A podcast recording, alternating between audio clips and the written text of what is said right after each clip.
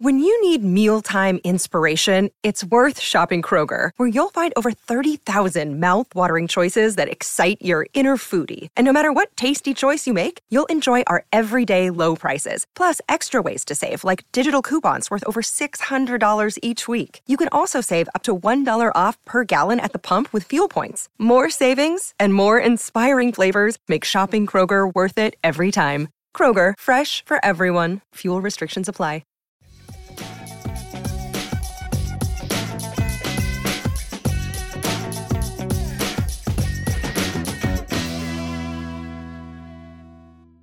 Hello, everybody, and welcome to Penguins to Go, your daily dose of Pittsburgh Penguins news and analysis. You can find us on YouTube at Inside the Penguins or anywhere you get your podcasts from. This is the continuation of my Metropolitan Division positional rankings. Last week, we talked about the centers, and of course, Sidney Crosby and Evgeny Malkin still ranked among the best of the Metropolitan Division center cores. But Today, we're going to talk some left wing, uh, maybe the most stacked position in the Metropolitan Division, potentially the most stacked position in the National Hockey League. Everybody thinks about, you know, your Sidney Crosbys. Everybody thinks about your Mika Zibanejads, your Jack Hughes. But when you look at the left wing position in the Metropolitan Division, there are a lot of really high quality players. So let's run down through the rankings and then we'll get a little bit more into the Penguins' top two left wingers, Jake Guentzel and Reilly Smith. Number eight, I have the Philadelphia Flyers. Joel Farabee, Scott Laughton, Cam Atkinson, Nick Deslauriers. When it comes to the Flyers' positional core, that's not bad comparatively to the rest of their lineup. The rest of their lineup is young, unproven, or old, and very much proven to not be a great thing. Farabee, Laughton, Atkinson, Deslauriers, not horrible. But like I mentioned, this is a stacked division at this position, so the Flyers continue to be at eighth place. Number seven, I actually have the New York Islanders. I'm not exactly sure what Oliver Wahlstrom is, and according to Daily Faceoff, he's their number one left wing. So I have them at number seven with Wahlstrom, Anders Lee, Pierre Engvall, and Matt Martin. It's an interesting team, the New York Islanders. At number six, Johnny Gaudreau. Kent Johnson. I almost said Cam Johnson. Kent Johnson, Emil Bemstrom, and Mark Robinson. Columbus Blue Jackets at number six. And honestly, this is where it gets kind of crazy because Johnny Gaudreau, albeit still underrated, one of the better players in the National Hockey League. It was massive news when he went to Columbus for that very reason. I still have them ranked at number six. Number five, this is where I slotted in the Pittsburgh Penguins in this one. A little bit lower than the last time we did this with the center rankings. Of course, I put the Penguins at number three.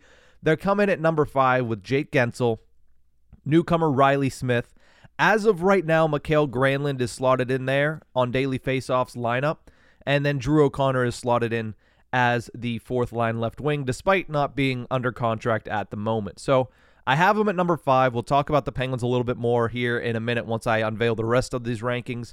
But I think that they really do fall in a little bit of a, a kind of a, a tiered group there with Columbus behind them that I gave them a little bit more of an advantage against, and with the Carolina Hurricanes, who I have at number four right above them. I think that you could probably switch around Carolina, Columbus, and Pittsburgh in any different amalgamation, and I'd probably look at you and say, okay, that makes sense to an extent. But the way I have it is Columbus at six, Pittsburgh at five, and Carolina at number four. The reason I have the Canes above the Pittsburgh Penguins, Teuvo Teravainen is somebody that, you know, I can't get a great read on. I obviously am aware that he's a very good player, but do I want to put him above Jake Guentzel? Probably not. But here's the thing the bigger comparison between the two teams is Andrei Svechnikov at second line left wing. Would I take Svechnikov over Reilly Smith? In a heartbeat. Would I take Svechnikov over Jake Guentzel? That's when it gets interesting. And then you can have the same discussion about Teuvo Teravainen versus Reilly Smith. But then when I look at it, this is a, a four player. Sorry, just saw that the Hurricanes announced an extension for Sebastian Aho as I'm talking about the Hurricanes. Always fun when that happens. But this is a full left wing rankings. I would take Michael Bunting over Mikael Granlund every day. And at the moment, I like Drew O'Connor. We talked about him on Monday's episode of Penguins to Go. I would take Jordan Martinook over Drew O'Connor simply because you know what you're getting out of Jordan Martinook heading into the season. Drew O'Connor, he's still progressing. He's still trying to become what he's going to be at the National Hockey League throughout the entirety of his career. So at the moment, I would take the Canes over the Pittsburgh Penguins. Getting into the top three, I have the Caps at number three. Obviously, they have the best left wing in the division still in Alexander Ovechkin. But one name that I completely forgot that went to the Capitals this summer, this is one of those you start the season, you play the Capitals, and you say, oh, that's right. That guy's on this team now. Is Max Pacioretty? That's a big question mark. Is he going to be able to be healthy? And if he is, people forget how good Max Pacioretty can be, right? He was coming into his own in Vegas. Then he hit the injury issues. Then he hit the injury problems. And then, similar to Reilly Smith, they got into a cap crunch, send him to Carolina, comes back for Carolina, and then is injured once again. So if he's able to stay healthy, that makes it interesting on the left side for the Washington Capitals. I loved their addition of Sonny Milano last year. They still have him as their third line left wing. And then Alexi Protas, similar to Drew O'Connor, somebody still trying to find their way at the NHL level, but as a fourth line left wing, more than serviceable. The Devils I have at number two. Give me fuel, give me fire, give me Timo Meier. He is number one on the left wing side. Again, one of the top three left wings in the division. Then they have Jesper Bratt, who is underrated around the league. At number two, they have Andre Palat, some veteran leadership from the Tampa Bay Lightning championship teams on their third line. I love that. And Curtis Lazar, somebody that you know who he's going to be. He's going to come in, do his job, and, and go home. So I like that trio, that quartet there, and I have them at number two. And at number one, the New York Rangers. Besides having obviously Adam Fox on the back end, obviously, as we'll get to in a couple of episodes during this series here, they have probably the best goaltender. I haven't done those rankings, but I'm going to assume that I'm going to end up putting Igor Shesterkin at number one. Apart from them, the left wing is really the strength of this team, right? Chris Kreider had a 50 goal season two seasons ago. Artemi Panarin, one of the best players in the National Hockey League when he's on his game. Alexi Lafreniere, still a player with a lot of promise, although, again, similar to Drew O'Connor, remains unsigned at the moment. Hasn't really came into his own, hasn't met the expectations that were thrust upon him coming out of juniors but he's still there as their third line center. And then they have Barclay Goodrow, who is, in my opinion, the best fourth line center in the division. Good, solid four names for the left wing side of the New York Rangers. So the way that goes is Flyers at eight, Islanders at seven, Blue Jackets at six, Penguins at five, Canes at four, Caps at three, Devils at two, Rangers at number one. Those are my left wing rankings for the Metropolitan Division. Before we go, I want to talk a little bit about the top two left wings for the Pittsburgh Penguins because we've talked ad nauseum about Mikael Granlund. And of course, in about what 10 days 11 days we'll find out his fate whether or not he's traded whether or not he's bought out whenever the drew o'connor deal eventually gets signed so we don't talk about him much and i mentioned drew o'connor we talked about him on monday so if you want to hear me discuss drew o'connor and what i believe he is pivotal to the penguins because of that's when you go back and check out monday's episode but let's talk about the two leaders in the clubhouse when it comes to left wing for the Pittsburgh Penguins. First and foremost, Jake Guentzel is heading into a contract here. Never underestimate how much that can change a player. And it could go one of two ways. It can make a player that much better as they're trying to prove their worth. They're trying to prove why they deserve so much more money and earn that money with every single play, every single goal that they have. That's one way to go. The other way is what we saw from Tristan Jarry. Now, of course, injuries derailed it. That's not what I'm saying. But the other way is you play a little bit more tight. You don't make the plays that you normally make. You start overthinking things. Which way will Jake Guentzel go?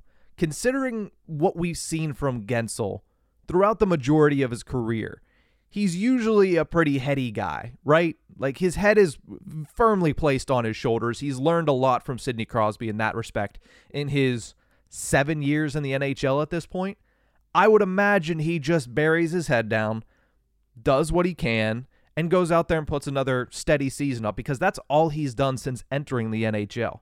He's coming off of what some people consider a air quote down season, which I never understood. Yes, when you were watching the games, was he as prevalent as he has been in the past? No, but still in 78 games played, so he stayed pretty much healthy throughout the entirety of the season. He scored 73 points, 36 goals. You can't have a down season and still almost come up as a 40 goal scorer. He led the Pittsburgh Penguins in goal scoring, and he was, at points, that very hot, very streaky goal scorer that the Pittsburgh Penguins have seen. Now, there there were instances where he went very cold. There was one particular instance where he went from I believe it was late November. I, I haven't I talked about this several times on the show. I believe it was late November to early January where he had scored only on the power play and it was only twice. He had only scored on an actual goaltender at 5 on 5 one time during that stretch. It was over 20 games.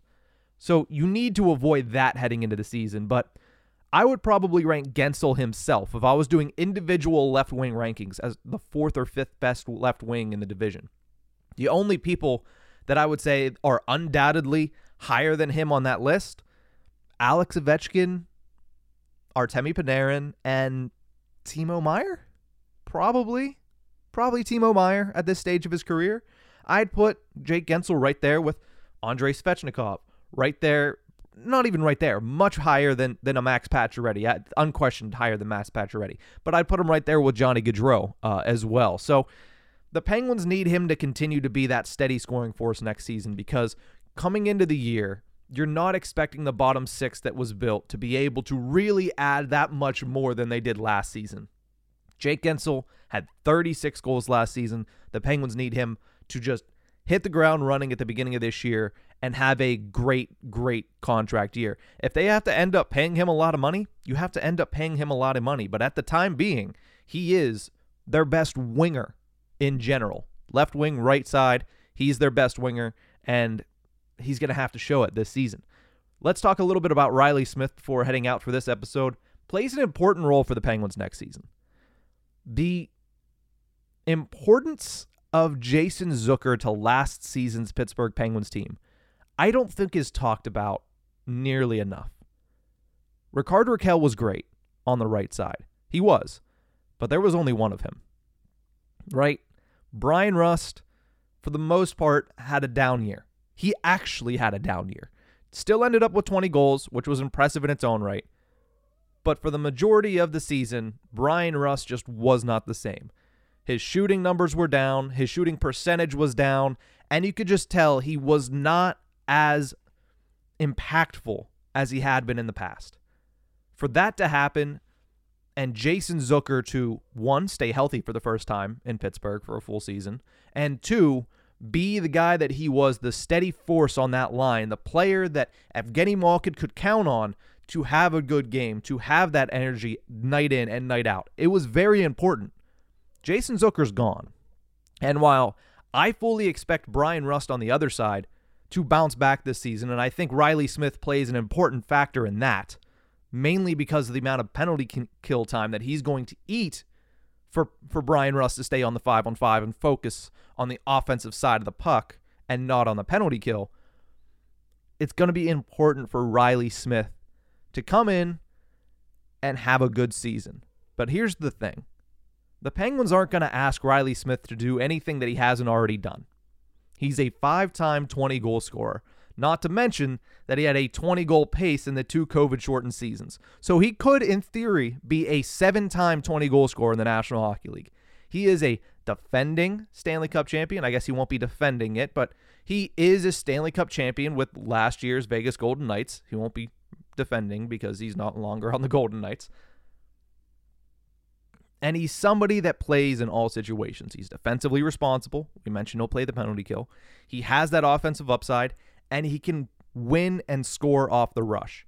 They're not asking him to do anything other than that. Now, how is it going to work alongside Evgeny Malkin? That we don't know. We're not going to know that at all until we see those two on the ice together at UPMC Lemieux Complex in late September. But both of these forwards, Reilly Smith and Jake Guentzel, are going to play important roles for the Pittsburgh Penguins next season. They're going to serve as the reliable partner for each of the Pens' top two centers. You saw it last year. Rust Rakell always switched off. Alex Nylander got up into that role. What was the steady force? Jake Guentzel and Jason Zucker. Reilly Smith is here now instead of Jason Zucker, but they're still going to need the same thing from those two.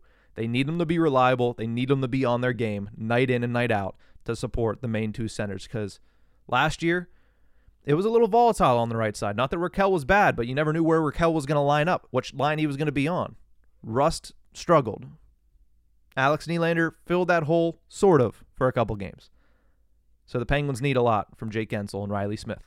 That's going to do it for this episode of Penguins to Go. Thank you guys so much for tuning in. Remember, you can find us on YouTube at Inside the Penguins. Make sure you subscribe, like, share the page with everybody.